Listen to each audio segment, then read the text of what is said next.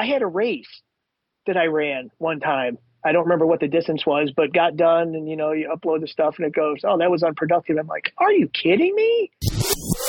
Diz Runs Radio, episode 1182 starts in 3, 2.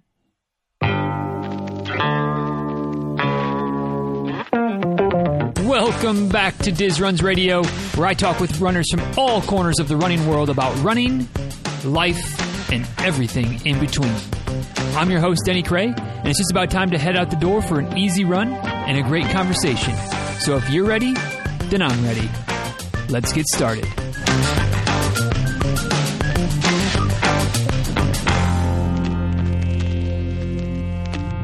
Hey, y'all. Real quick before we dive into today's episode of the show, today's episode is brought to you by Ye Old Consult Call, the one-off calls that I have available anytime you need them. You know, whether it's just a complete one-off in terms of maybe, you know, getting some clarity on what kind of goals, what do you want to work towards? You know, I'm not sure. Should I do X or should I do Y? Not that I'm here to just, you know, give you the hard, firm answer, but maybe, you know, we can talk through some things. I can ask some questions from a little bit more of an objective point of view that can help you decide, you know, yeah, I think Y sounds a little bit more appealing to me right now than X, or vice versa. But sometimes just getting that different perspective can be helpful. Maybe, you know, you've got a goal race coming up and you just kind of want a little pep talk. Hey, let's kind of talk about my strategy. Here's what I'm thinking. Here's how training has gone. What am I missing? Am I good to go? You just need a little reminder that, like, yeah, you've done the work. Like, go out there and get after it. Have some fun. Maybe you want to use them a little bit more strategically through your training cycle. We've done those before with folks where, you know, every 4, 5, 6 weeks, something like that, there's a new call in the schedule. Here's how things are going. Here's what I'm thinking. What do you suggest? Am I missing anything? You know, what should I do about X, Y, or Z? But the point being, the consult calls are there. And if I can help you out with something, you know, obviously you can always ask questions, but sometimes it just doesn't make sense to try to answer with 17 emails. And quite frankly, if it's a question that it's going to take me 17 emails to kind of go back and forth with, I'm just going to be like, yeah, this probably isn't going to work out so well. That's what the consult calls are there for. So if you have a question, if you have something that you want to discuss, go a little bit back and forth. Maybe you got a handful of questions that's easier to just ask them all, you know, rapid fire through a 20, 30, 40-minute call. Again, that's what the consult calls are there for. Sign up, Dizruns.com/consultation is the link. You get on my calendar, book a time. I give you a call. We get things sorted and hopefully have you pointed in the right direction, like I said, 20, 30 minutes later. So Dizruns.com/consultation, if that could be useful for you, hit me up. And now, without any further ado, let's go ahead and dive in to today's episode of the show. Hey, y'all. My guest today is someone that I bumped into in one of the Facebook groups, the running Facebook groups I'm a part of. And it's been a minute, but we've been trying to line this up. You know, sometimes it takes a little second for the schedules to align, but glad we finally have, and I'm looking forward to kind of getting to know him a little bit more and learn a little bit more about his journey and obviously some of the overlap in this Run 1,000 Miles Per Year Facebook group that we're part of. A little plug for the Facebook group as well. So let's cut the preamble a little bit short today and just get right down to it and welcome Mr. Jeff Shuron to the show. So thanks for joining us today, Jeff. Really appreciate it. Thank you much for having me, Danny. Yeah, looking forward to it. And y'all, if you enjoyed today's conversation, you can find Jeff on the Twitters or the X's or whatever it's called these days. And obviously he's on Facebook too, because we're in the Facebook group, so you can always find him there. But on Twitter, the handle is @JSHURON, just his first initial, last name. Pretty simple. We like it simple around here. On Twitter, @JShuron. Dizruns.com/1182. We'll get you back to the show notes for today. Anything that we talk about that makes sense to link to, the Facebook group that we're a part of, his Twitter handle, anything else, who knows what else we'll get to, Dizruns.com/1182 for the show notes for today. So, Jeff, the way we always start off every conversation around here is with a pretty simple question. Sometimes it's an easy one to answer because just for each individual, like it's a slam dunk. Sometimes it's a little bit more complicated because there's a lot of good options out there. Sometimes I have a pretty good idea where somebody's going to go with it. Sometimes, like this time, I have no idea. So it's one way or the other. However it all shakes out, it has a tendency to launch the conversation, and then we can kind of just take it from there. And that's just to simply ask, what is your favorite distance to race and why? Oh, you know, I've probably thought about this for a good 3 or 4 days, knowing this is going to be the first question out of the chute. And it's a multi-answer to this question. One would be the Disney Dopey Challenge that I ran back in January 2020. And then there have been a couple years where I ran the 4x4x48 challenge. Okay. So what that as typical opens a bunch of cans of worms that making some mental notes here. We're going to get back to those for sure. But why for either or both of those would those kind of rank up there as your favorites? They both had, for I'm going to say typical race. You train, you get up, you're up that morning, you run the race, and you're done, right? Mm-hmm. However long it takes. Dopey, you're running, Thursday you run a 5K, Friday you run a 10K, Saturday you run a half, and Sunday you run a full. And with the 4x48, you're running 4 miles every 4 hours for 2 days. Mm-hmm. So the logistics of, how much do I need to sleep? When do I need to sleep? How much do I need to eat? When do I need to eat? All those fun, and for the 48-hour one is like, am I going to be running solo in the middle of the night, or am I going to get, one of my running friends crazy enough to run with me for 4 miles? Yeah, that's kind of a big ask to be like, yo, do you mind getting up at 2 o'clock in the morning to run with me for, 45, 50 minutes, something like that? It's I feel like that's an easier ask if you're like, can you run 30 miles with me at 2 o'clock in the morning to pace me for a 100-miler versus like four miles? You want me to get up for 4 miles? Like that's you got to have a good running friend to do that one. Yeah. The funny part about that was before I ran the first 4x4x48, we did the Yeti 24 hour challenge. Mm-hmm. So the 5.2 miles every 4 hours. And we no sooner finished that than one of my friends sends a link and says, hey, what about this? And for the 48 hour challenge. And I'm like, sure, why not? What the heck? It'd be fun to try once, thinking that I'd get a couple people who were going to be in on it with me. And after I signed up, and then I'm like, okay, who else signed up? And they're like, oh, no. We weren't doing that to sign up. We want to see if we get you to do it. We'll run every once in a while with you. That's perfectly fine, but we're not going to do the whole thing. Oh, Lord have mercy. With friends like that, who needs enemies? So I had plenty of people who were more than willing to run, a leg mm-hmm. Or a couple legs with me, but there was no one other person who, went all in. Oof. I was kind of like Mikey on the Life commercials. Yeah. Hey, just ask Jeff. He'll do it. He'll do it. Yeah. Wow. Okay. Well, we're going to come back to both of those. I as is occasionally the case here, it's always fun to find out that we shared the course together because I ran the Goofy Challenge in 2020. So we were somewhere we overlapped a little bit. It for somewhere of those 39.3 that I ran, 48.6 for you, of course. But rewinding the clock a little bit further than that. Where'd you get started in this sport, Jeff? Has running been something that's been part of your life for a long period of time? Somewhat, obviously we can do the math on Dopey in 2020 means it's been at least the last 3 or 4 years, but where'd you get started in the sport? I ran track, cross country in high school. Mm-hmm. And then once I was done, once I was finished with that, I was done with running. And then didn't pick it back up until 2017. I think that's right, 2017, I think in the summer. It's one of those that started as something for work, like a step challenge. Mm. And I'd gotten to a point where I was like, oh, my sneakers are shot. I need a new pair. So I was shocked to find that there was a running store that I thought only was in the upper Northeast that was actually all over the country. And I was like, oh, I'll go over there. And so went to one over and, got myself a new pair of shoes, and on the way out the door, there's this. Oh, hey, we've got this training program for half marathon, full marathon. And I was like, oh, man, because I was one of those people you'd see. I'm driving around, and you see these people running middle of the day, early in the morning, going, man, why are they doing that? What is your deal with doing that? I didn't get it. So instead of being somewhat sensible and doing like, couch to 5K or a 10K program or anything like that, I said, go all in. So I actually signed up and did the half marathon training program. And then, that fall ran my first half marathon. So there was a very long period in between high school and picking it back up. Mm-hmm.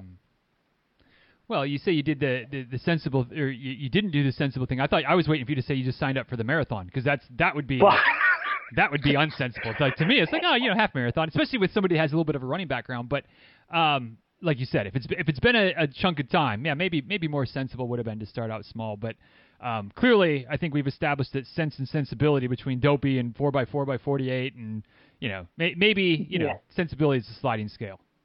It is, and I have thrown in a 50K Ultra in there as well. There you go. So dipping your toes in the real crazy waters. I like it. Yeah. You mentioned in there, that when you got finished with running track and cross country, that you were done with the sport. And I guess I'm just curious, and I don't know if this would go really very far, and if it doesn't, that's fine. But what was it about running in high school that made it be something that apparently, or at least as I understand it, sounded pretty unpalatable for you once you were finished with the track and cross country days of your youth? Oh, I didn't mind running track. I loved it. I was just one of those people that if it was over 800 meters, I didn't want to have anything to do with it. Gotcha. I was like, that 800, why would you run a mile? Why would you run a mile? Cross country was more of a kind of did it. Mm-hmm. Just because there really wasn't anything else in the fall to do. Right. It wasn't like, I'm totally done with this. This is ridiculous. It was just more of there was no opportunity. There were no opportunities that presented themselves to run in college. Right. And I guess you're something of a track guy, like you said, 800 meters, I feel like at least now, I don't know, maybe it's a little bit different now, or at least maybe I just know more. Like, you could still find track meets that you could run as adults and whatever, but it's not as omnipresent, if you will, as 5Ks, 10Ks, things like that. And so I could see just being like, my days are done with this, and that's fine. Yeah, I mean, and I think almost every state has like, once a year they have like whatever games, mm-hmm. Whatever the sponsor is, and it's like all ages, and you go do that sort of stuff and go out and I want to run 800s or quarters or hundreds again, right. No big deal. But yeah, it's just not as there'd be a lot of lonely time on a track training. Yeah, for sure. That sort of stuff. For sure. So you come back to it, you like you said, step challenge or something along those lines. It gets you kind of to the running store. ... Half marathon. How was the first half marathon? Because no matter how you slice it, whether we're talking track or cross country, 13.1 miles, a fair bit farther than, at least I guess I'm going to make the assumption, fair bit farther than you'd run, previous to that. How was the first, race as an adult, if you will? I had some equipment malfunctions. I had been using whatever I'd been using for hydration. It was powder form. And the night before I was like, I don't want this getting warm while I'm out there. We'll keep it cold as long as I possibly can. So I filled up the bladder, mixed it, shook it up for like 5 minutes, threw it in the refrigerator. Didn't think about it again until I was about halfway through the race, had finished off what I had in my handheld, and then started to draw from the bladder. And it's like, trying to drink a McDonald's milkshake. Mm. You feel like, why is nothing coming out?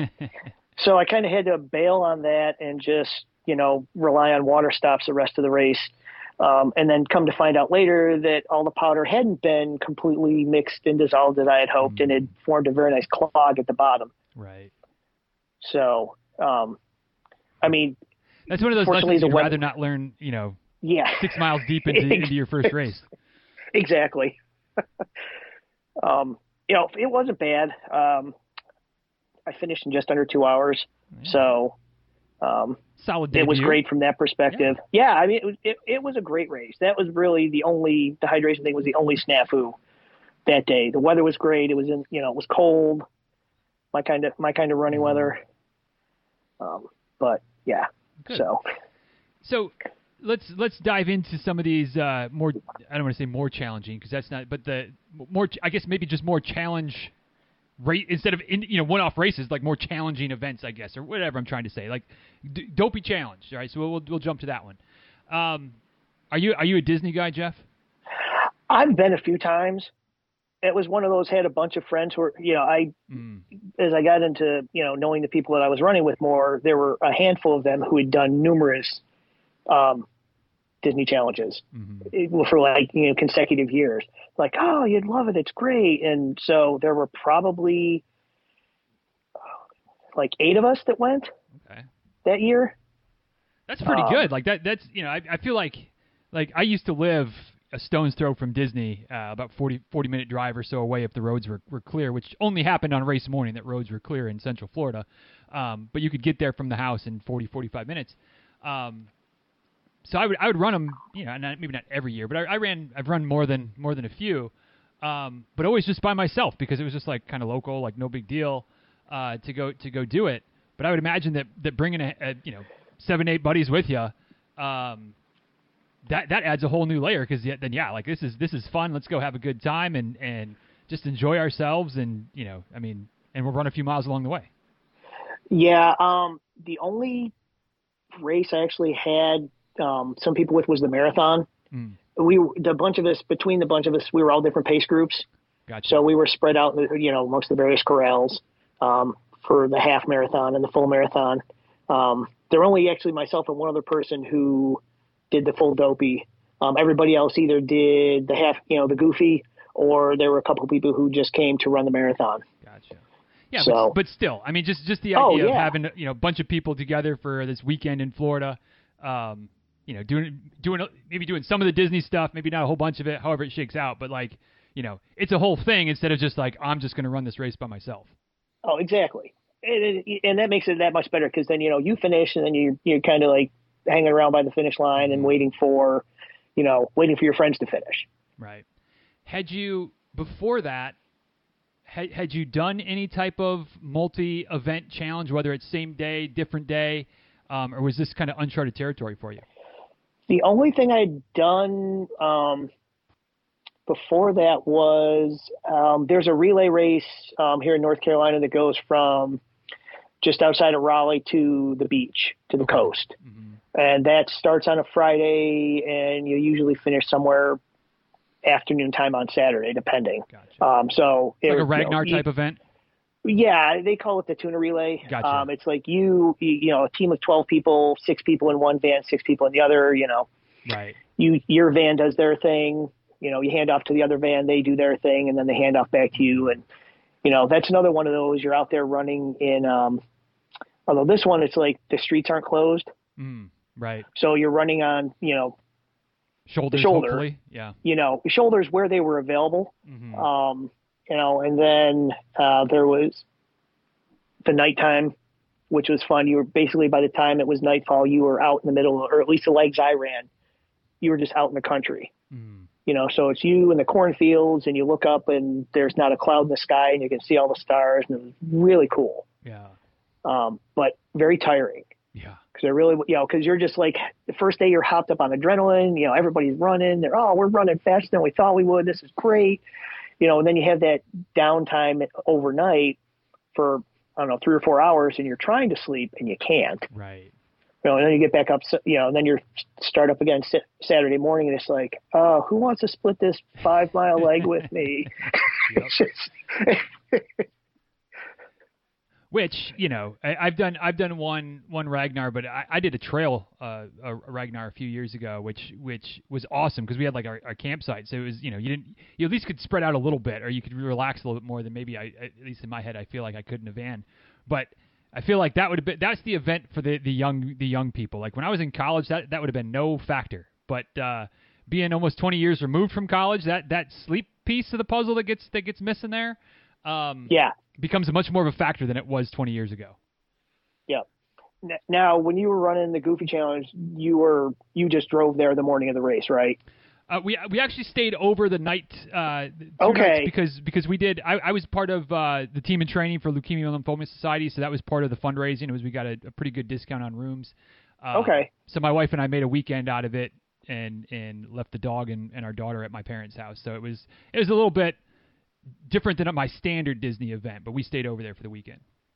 Yeah. So the challenge of getting up at, trying to go to bed at 8, 9 o'clock at night, knowing you've got to get up at 2, to be on a bus by 2:30, 2:45, to get bussed over to the start line and find your corral and all that fun stuff. It's like, I can't go to, you're laying there in bed at like 9 o'clock staring at the ceiling going, I know I need to go to bed. I really need more than like 3 hours of sleep for this marathon or half marathon or whatever. I can't do it. Yeah. That's I've talked to several folks that have done one or more challenge weekends, and certainly some dopies and various other Disney challenge weekends. And it almost feels like for a lot of folks, that's the challenge is like, you know, the miles are the miles. And especially if you've been running consistently long enough, like, you know, you're not racing 48.6, like you're just kind of getting out there cruising, having a good time.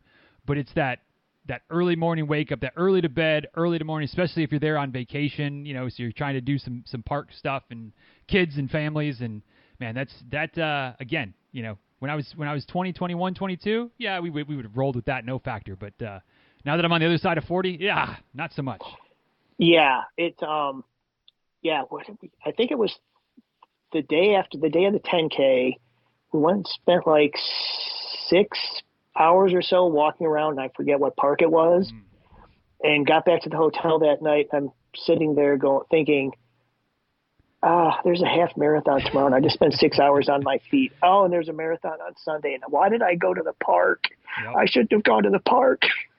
So, well, then that leads up to the I don't know, the most obvious follow-up question from that statement. How did the half marathon and marathon go after maybe a little too much park time the day before?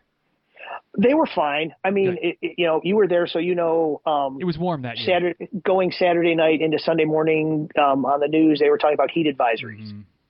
Mm-hmm. So it was just take it back a step. You know, you're not going to go rolling or setting any PRs today, you know, in the half marathon or the full marathon or anything like that. Just relax, enjoy. Because I know one of the things my friends were busting me for was they're like, why aren't you stopping to take photos? Mm-hmm. I'm like, I'm not here to take photos. I'm not here for photos. I'm here to just run and have fun. They're like, well, that is part of the fun. So I actually did kind of give in during the marathon and stopped. I don't remember which ones they were, but took a couple, character photos. Yeah, but man, that was hot. Yeah, it was toasty, and I don't know that I say this. There's no I don't know how I say this. I'm just gonna this is just the truth. The first 5 or 6 Disney races I ran, it was all about like these are races, and I'm running to race, and let's go. Mm-hmm. And then somewhere along the lines, I was just like, well, maybe I'll stop for a photo or two, and then it just was like. Yeah, I mean, I think kind of for me personally, and obviously to each their own. Everybody's experience is their experience. But if and when I do another Disney race, it's we're just gonna cruise. Basically that goofy weekend. It was my plan was almost treating it like an ultra in terms of running from aid station to aid station. I'm running from character stop to character stop. That was the only thing on the agenda for it. It's a good day if I get a photo with every character along the way, and as long as I do that, right. The clock doesn't matter anymore. Yeah, exactly. So you come out of Dopey, other than the event that you had done whatever English or did, the event in North Carolina where it was kind of in the van and over the course of a day or so, multiple legs there. Coming out of Dopey, was it harder than you expected, easier than you expected, about the same? How'd you feel? Kind of what was your post-mortem, if you will, on the Dopey Challenge 2020? It probably wasn't as bad as you would think, and I think the only saving grace was the one and only 50K that I ran the month before. Okay. So I had gone into that fall, knowing that I had the 50K that I was training for, and then, you've got to run, you've got to continue running another month after that, just so you don't die, or just totally lose it during the challenge weekend. Was scheduling the 50K strategic in terms of a good solid base for that will kind of lead into Dopey smoothly? It just happened to work out that way. Worked out. Okay. I think although it was probably more of the, why not do the 50K now? Because you're going to be, you're going to have to keep training through the end of December, first week of January before Dopey. Mm-hmm. So that was, probably this would probably be a good time to do that. Yeah, no, it worked out for sure. So then where along the lines did the 4x4x48 come into play? Because, not to trigger warning or whatever, but Dopey 2020, Goofy, anything that January 2020 was still the before times. And then not, a couple months later was when everything shut down. And I feel like at least that's when I started to become more familiar of hearing some of these, whether it's the 4x4x48 or whether it's some of the other ones. I think there was a 4x4x24, different variations on the theme. I feel like all those again, just at least when I became aware of them, or once we got into pandemics and there was no races going on at the time. Was that timeline line up, or am I missing something there? The 4x4x48 was actually before that. Okay. Wow. Yeah. The craziness of it all. Yeah. So okay. So now I'm retracing the timeline that obviously that I had in my head that was mistaken. So when was the 4x4x48? Oh, I don't remember actual times. It was spring. No, all I remember it was warm. But you know, down in the south, that's the way it is. That's the way it except is. For January and February, and maybe December some years.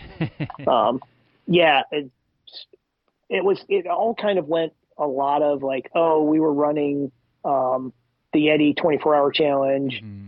I think we did that 3 years in a row, and then two of those 3 years I did the 4x4x48. Gotcha. In your opinion, which one is harder? Like something like Dopey where it's day after day, but you're getting some sleep, but you're also kind of maybe not getting as much sleep as you want, or something like the 4x4x48 where it's the sleep isn't always there, but you're kind of just in a routine, and so you just kind of go and maybe can go into autopilot a little bit more. No, I think the 48 hour challenge was probably was the hardest one of the bunch. Okay. Why for you? Well, of course, the rules were, you know, you start whenever you start. And I was starting the couple years I did. I started at 6 a.m. on like a Friday morning. So I had the weekend. But, you know, you ran your 4 miles, but you couldn't run. You couldn't do the, you know, oh, if I was planning on starting at 6, I could run at, you know, 9 and do 4 miles. Right. And then my next 4 hour block at 10, I could run, you know, back to back 4 miles. You know, that was like against, you know, could you? Yes. But that was not, you know, that was against the rules. So it was the, you know, run, okay, how long do I have to take a cat nap? Mm-hmm. How long do I have to, you know, when do I have to eat again? And I didn't really learn that the first go around. 'Cause I had, you know, all my friends were like, oh yeah, I'll run with you. And so instead of kind of thinking about it logistically, it was like, oh yeah, where do you want to meet? Mm-hmm. So I was like running all over town. Oh Lord. So now, you know, so then now it's, you know, it's you run your 4 miles, and I got to get back home, probably take a quick shower, take a quick nap, or, you know, shower, eat, kind of hang out, do whatever. But the first year I wasn't taking naps until 10, after like the 10 p.m. Mm-hmm. leg or whatever that was the first night. So, you know, so you just, it's a typical day. A little earlier than you wanted big to time. Yeah. Oh, by the last... Yeah, the last 4 miles, I actually had two of my friends join me for that one, and I think we had turned around and we're on our way back, and the three of us we're talking and this and that, and I'm thinking, wow, man, we're moving. I can't believe I've got this much energy for 2 a.m. So all of a sudden, I look up, they're like 200 yards ahead of me. They had just kept going because they were still talking, and then they all of a sudden realized that, oh wait, where'd he go? And turn around. It's like, you okay? And I'm like, oh yeah, I'm fine. I know I was half out of it, mm-hmm. but that's when you look down at your watch and you're like, oh, I thought I was doing like, you know, I don't remember what I thought I was doing, but it was like way less than that. Mm-hmm. I was like, oh, I'm exhausted. Yeah. How do you, or how have you, paced those events in terms of your running legs? Because I feel like there's maybe two very opposing lines of thought. You know, one would be maybe not, obviously not to kill every section, run as hard as you can, but like run them pretty solidly so that you can maximize the time between them. And then the opposing camp would obviously be run them very conservatively. Sure, you might lose a little bit, you know, you might only have 3 hours in between instead of 3.5 hours, or, you know, whatever it would, or maybe 2 hours, whatever, however it would shake out for each person. But you wouldn't be too stressful with the miles each time, so that hopefully by the time you get to, you know, hour 24, hour 36, hour 48, you can still have as much gas left in the tank as possible. How did you kind of strategically attack those challenges? Oh, the first go round, it was like, okay, I was not thinking about taking it easy. Mm-hmm. It was just like, you know, if I've got nothing left at the end, I've got nothing left at the end. So every single one of those runs for the first day and a half was like, the pace was pretty consistent. Okay. It was just like banging it out, bang them out, bang them out. And then, like I said, I hit, I learned. So second time around, it was like, okay, we're just going to back off just a little bit. So yeah. So, come the last 4 miles at whatever in the morning on Sunday morning, it was like, okay, I'm not going to be completely like loopy and half out of it going, what, are we done? I feel like that's one of those, scenarios, lessons learned, if you will, where like sometimes experience is just the best teacher, and you could, it sounds like it's very much the equivalent of like, pacing yourself for any just standalone race where it's like, all right, yeah, it's the half marathon and like, I want to run, whatever pace, whatever splits. And then you go out just a little bit too hot. Oh, no factor. I'm feeling good early. And then, maybe that last 3 or 4 miles, like, you give up all the time and then some because you're so out of gas. So the next time you back off a little bit early and hopefully able to finish a little bit stronger. But I feel like you can talk to people about that. People that have never run a half marathon before and they're excited. Sometimes they just have to learn that lesson the hard way. It kind of sounds like that was what happened for you. Oh, definitely. And I still have that problem with races to this day. I think we all do that to a certain extent. You're just so hepped up, and you accidentally get behind maybe, I'm going to hang with the pacer, right? Mm-hmm. Then all of a sudden that pacer goes, I don't remember which way. There was a race. I forget what the pace group was, but we got through the first mile and I looked down at my watch and I think we were like 30 seconds ahead of that pace for the first mile. And I'm like, oh, we're in trouble. Yeah. And it's easy to look at that and be like, oh, it's only 30 seconds per mile. Like that's not that much, but yeah, depending on, it really doesn't matter what the distance is. If you're looking for a pace that's kind of right there at that limit, 30 seconds is you're going to pay for that more than likely. Yep. And I also learned you don't want to run hills at night. I would argue you don't want to run hills ever, but what do I know? No, unfortunately, hills are a part of life, depending on where you live. Mm-hmm. But there were like two overnight. I think it was like a 10 and a 2 a.m. runs or 10 a.m. and a 2 a.m. run back to back where there were some hills involved. And I got up like I was going back out for the 6 a.m. run the second day, and I'm like, oh, that was just a really bad idea. Mm-hmm. And I told my friend who I met, I'm like, I'm sorry. I said, if I ever do this again, I'm not coming to meet you. Yeah, we got to do somewhere flat for those middle of the night runs. Exactly. For sure. Yep. For sure. So, I guess maybe let's turn to the 1K Facebook group. That's kind of where we got connected. There's Facebook groups out there for everything, as everybody who's on Facebook knows. And somewhere along the lines, I don't even remember when I joined that group. It's been a minute. But it's just a general running group for people that, with a goal of running 1,000 miles per year. Have you been in the group for, I feel like it's been at least a few years, but how long have you been in the group, Jeff? Roughly. I think it's like 4 years now. Okay. This is either year 4 or 5, and it was one of those I accidentally stumbled across at one of those like groups you might like kind of thing. No, the algorithm knows you, Jeff. It's just like it knows me. Like here you go. Here's a group. You talk about running. Here's a running group for you. And I was like, oh, that's interesting. Yeah. So it's like, yeah, what the heck? And I think, like I said, I think this is either year number 4 or year number 5. I'll hit 1,000.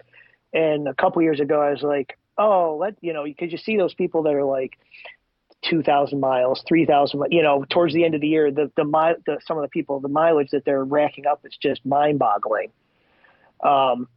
So a few years ago, I was like, I think it would be fun to hit 2,000 miles. And poof, that was hard. Mm.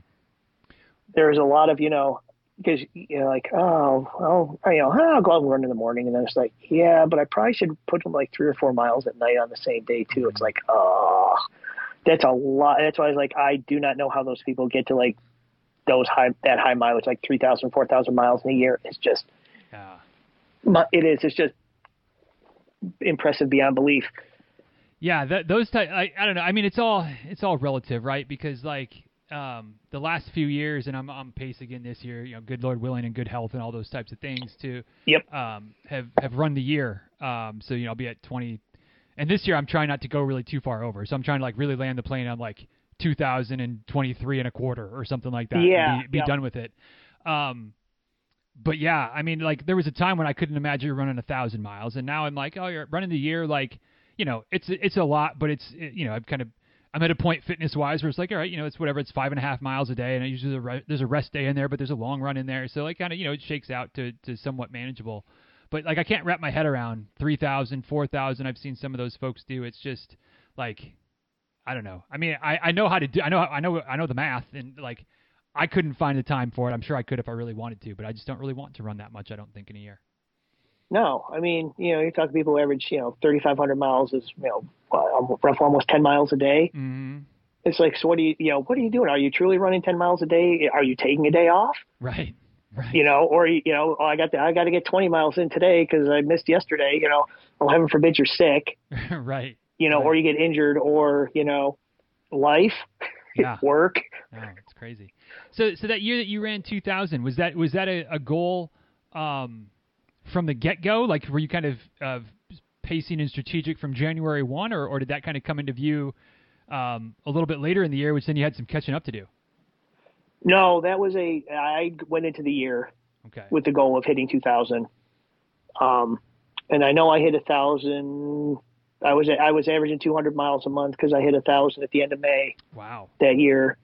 And then it was like, oh, because what I was thinking was, if you get half of it, you know, if you can keep that pace up and, you know, like you said, Lord willing, and no, you know, you don't get hurt or anything like that, or something else in life doesn't kind of get in the way. So if you can get half of it done in the first 5 months, then, okay, I've got some room the rest of the year with a couple extra months in there, just in case something does come up.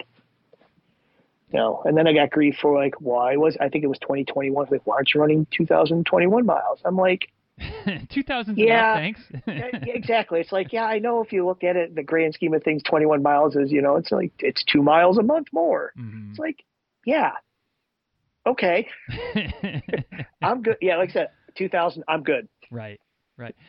You know, to be honest, I could see myself giving you that little bit of a, like, you know, like, not really seriously meaning it, but like, come on, dude, like, you could just 21 more miles. Yeah. It's not that big of a deal. Oh no, exactly. But I'm also that same guy that has no problem stopping my watch at 5.97 miles. Like, no factor at all. Like, yeah, all right. It's 6 miles to me. Like, that's 6 miles. And then people like, why didn't you go the extra 0.03 of a mile? Cause it doesn't matter. Like, it's all, you know, like, because tomorrow when I run 6.04, I'm not calling it 6.0. I'm just calling it 6, and it all comes out. Exactly. When it's all said and done. Yeah, it does. Yep. Gotcha. Unless, of course, you get, you know, your watch says one thing, and then it gets uploaded to Strava, and Strava is, you know, wait, why is that a tenth of a mile? Whoa, exactly. Wait a minute here, what's going on? Well, yeah, that's the other thing. Of a mile. And we all do it. Like, again, I'm just as guilty as anybody, being like, all right, well, you know, it's close enough to the number, but like, there's a margin of error every day, you know, and sometimes it's a little bit more, sometimes it's a little bit less, sometimes you're running, you know, I run the back when we lived in Florida, run with my friend Kate for most of our long runs. And like, you know, we would stop and start our watches within 2 seconds of each other. Mm-hmm. And like some weeks I'd have 0.2 of a mile more than her. And we were side by side the whole time, never stopped to watch, never nothing. And it's like, how does that, like, same brand of watch, same everything. Yeah. And so that's when you just go, yeah, you know, it's close, but like, you know, whoever's got more that day, that's the number we're counting, I think, is how that works out. Exactly. So what's running been like for you the last couple of years, Jeff? Has been you know, more challenges, more things like that, dialed back a little bit. What's the last couple of years been like for you? No, it's been pretty much, I don't know, if you want to go mileage wise, probably somewhere in the 1,500 to 1,750 miles a year. Yeah, that's still pretty solid effort. That's 100 plus miles a month. Nothing. Yeah, I mean, nothing crazy, nothing over the top. I think the only over the top thing was during the pandemic. Did a virtual challenge where it was like, who over the course of 2 months or 3 months, something like that, it's like there were different things you could do, like, okay, how many activities could you do in a day, or how many miles could you run in a week, or just a bunch of different things. But you can only submit like 2 entries. Oh. So like, you know, oh, I did yoga and I did this and I did that, and like I did 10 things in one day. 10 different things, right? So there's one, and then you kind of figure out that, like, I can't do that back to back because somebody's going to just be like, oh, I'm going to wait till like the last week or two and then put in like 15, you know, and then you're like, oh, I've got no chance to make that up. So we, I was like, I wasn't for all that. I was like, well, let's just go for miles. It'll be fun for 1 week. Mm-hmm. So I think 1 week pretty early on, I put in like 75, 80 miles and just kind of waited around to see what would happen. And it crept up a little bit more and a little bit more and a little bit more. Other people were putting stuff up. And I think with like 3 weeks left, I was like, or a couple weeks left, I was like, okay, here we go. And I was like, let's see what we can do to just go. Because the idea was, just hit a number that's so much further ahead than what the current total was, or the current highest mark was, that everybody's just going to look at that and go, no way, man, I'm out. I'm not going to try to run there. Mm-hmm. So I think it was like 115 miles or something I ran that week. Oh yeah, it was. That's a lot of freaking miles. It was a lot, which, you know, I was like, wow, this is what the people who are doing 3,000, 4,000 miles a year do. I was going to say, aren't you glad you're not doing that 50 odd weeks a year? Exactly. So whatever that, you know, so finish that week, and I'm like, yeah, I'm like 2 weeks to go. I'm like, this is, and of course now I've put my thing in twice, so I'm done. Yeah. If somebody happens to, no. So week before, not the last week, but the week before, somebody came in and ran like 125 or 130. Mm. And I saw that and I went, oh, I should have waited till the last week. But that's what they were doing. Like, let's wait till the last week. Oh, exactly. Yeah. Yep. I was just like a week too early, but it was a good time, and it was a very tiring week. Oh my gosh. I don't think I'd slept that well over a week stretch in a long time. It's like bed. Yes. Because you're doing like 7 or 8 miles in the morning, you're doing 7, 8 miles, or 7 or 8 more miles at night, and it's like, oh, it's hot, right? It was summertime. Yeah, that's what I was going to ask, was how you kind of structured it. Was it just 20 a day, or was it a chunk here and a chunk there? I guess 20 at one shot a day is what I meant, or a chunk here and chunk there. But yeah, there's no easy way to get 115 miles in a week. Like, it's just just running all the time. Nope. Yeah, and you're getting up earlier. Like, mm-hmm. I'm up at 4:30 because I need to be out the door by 5, and before it starts to get hot. But then, yeah, the afternoon is, there just wasn't enough time to get 15 miles in the morning. So it's like, all right, I got to split it up, and it was just, yeah. But man, that was a tough week, but man, it was a lot of fun at the same time. Yeah, I'm sure. Were there, and maybe it's a little bit far enough in the rearview mirror that it's maybe a little bit hazy, but I'm just curious, was there any type of hangover in terms of fatigue, tiredness in the legs, niggles, injuries, things like that bubbled up from such a big week, kind of, I don't want to say completely out of nowhere, but it's not like you were regularly averaging, 90, 95 miles a week, and then this is 1 week we're bumping it up by 20 or whatever. Like, was there any negative impact from that week? No, I took it easy the following week. I learned years ago after I ran my first marathon, and after that I was like, I'm taking the week off. Right. I'm going to give myself a week to rest. And I learned that was a very bad idea. So after finishing that 100 plus mile week, I made sure that I got, I took a day off, but then made sure that I got back out there and even if it's only a handful of miles, mm-hmm. just something to get the legs going again. And were they fresh? Oh no, they were. You felt like you were running in concrete for a week while it kind of came back to life. But when you said that you learned that taking that week off for you didn't work out so well, I'm always curious, so just for your reference, Jeff, people have heard me say this before, but athletic training, sports medicine, that's kind of my background. And so I'm always kind of curious whether it's running injuries or just some of the recovery things like that. And obviously every runner has their things that work for them and don't. And sometimes, there's a lot of general rules, but there's a lot of room for variability in there. And I'm definitely a fan of taking at least a handful of days off after a big race or a big effort like that. But why have you found that taking, whatever it is, a week, 5 days, 8 days, 10 days, whatever, just doesn't seem to work for you? I suppose if I could, I knew the answer to that, I could bottle it and sell it and retire. Probably, yeah. Like I said, everybody's different. Mm-hmm. I just found that I did not respond well. And it took me longer to bounce back after taking that full week off. Wow. Than it did for just taking a couple days off after that really, long week. Mm-hmm.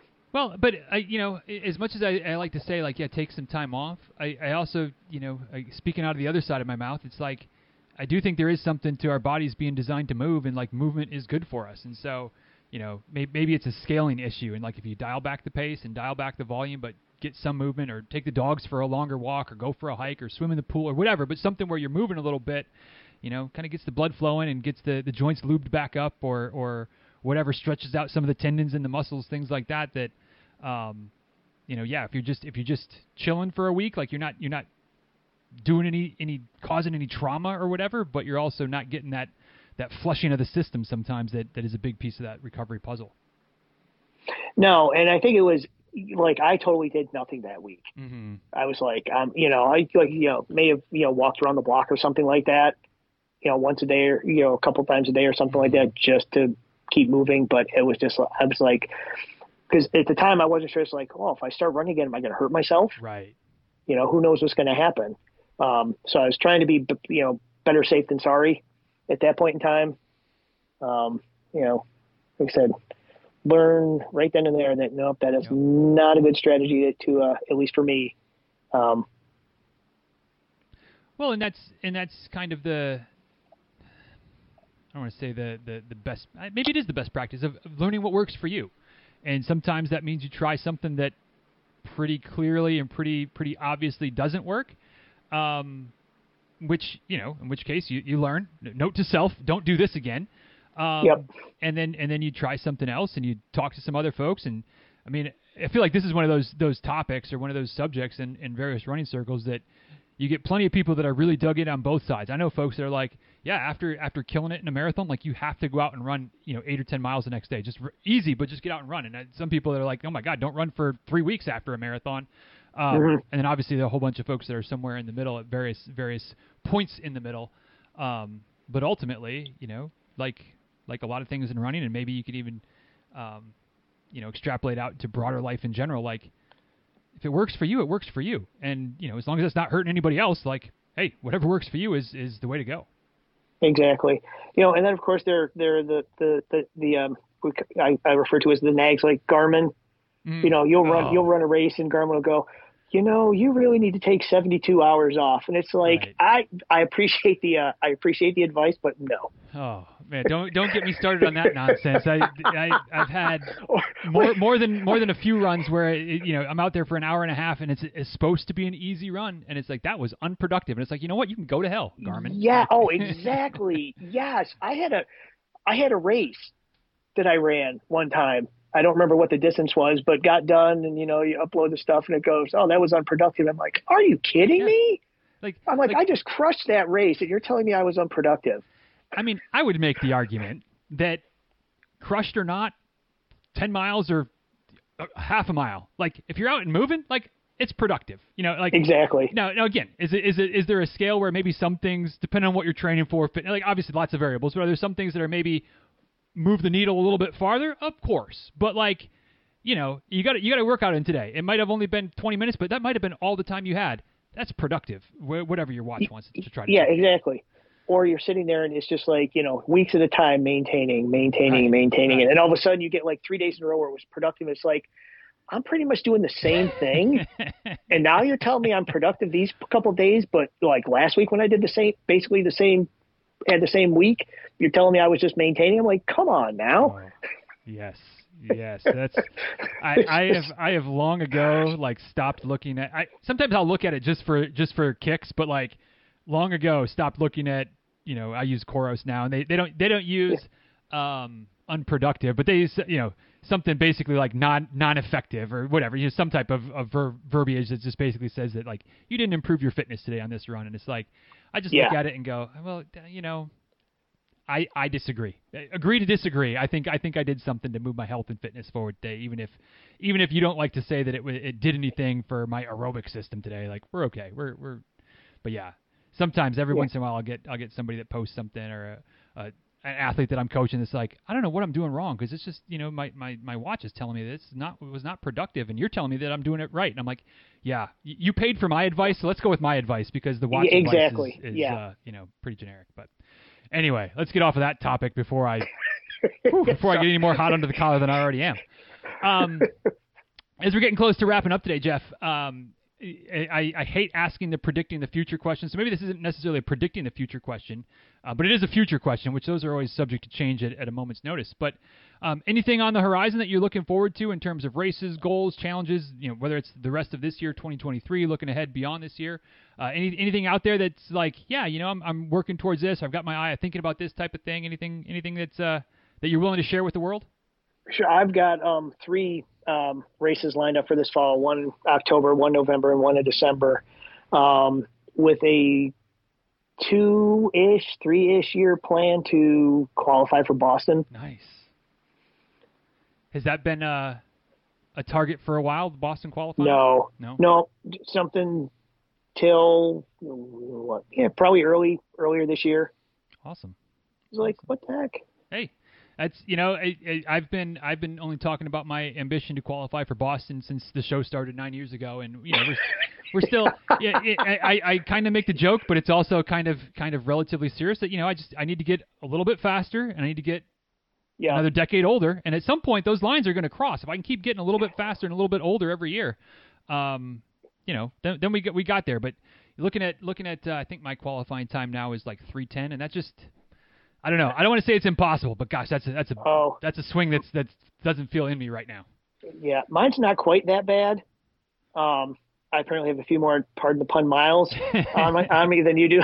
That's all right. That's all right. But you know, looking at it, I'm about to in a year I will age up into the next group, so you get that 5-minute bump, mm-hmm. and I'm like, yeah, I can train. You know, with the goal of training for. The time that I should be at, I need at the minimum right now. Mm-hmm. I said, that'll be like 5. I'll be able to be like 5-7 minutes better after I get that bump. You know, I get that 5-minute bump. Yeah, no, that age group bump is that's no joke. Especially when, you know, I mean, nope. In any race, you're like, ooh, new age group. Maybe I got a better chance here. But yeah, that Boston age group thing. That's you know, yep. Not that I'm trying to speed things along, but yeah, like I'm 41 now, just to make the numbers transparent. Like, I'm not trying to get the next 3.5 years to go by in the blink of an eye, but like, you know, yep. Turning 45, all of a sudden things still feel a little bit out of reach, but they feel a little bit closer at 45 and certainly at 50. Now we're getting in that area of intersection that I'm eyeballing. So well see. Yeah. So I'm eyeing the 55 to 59 age group in a couple years. So.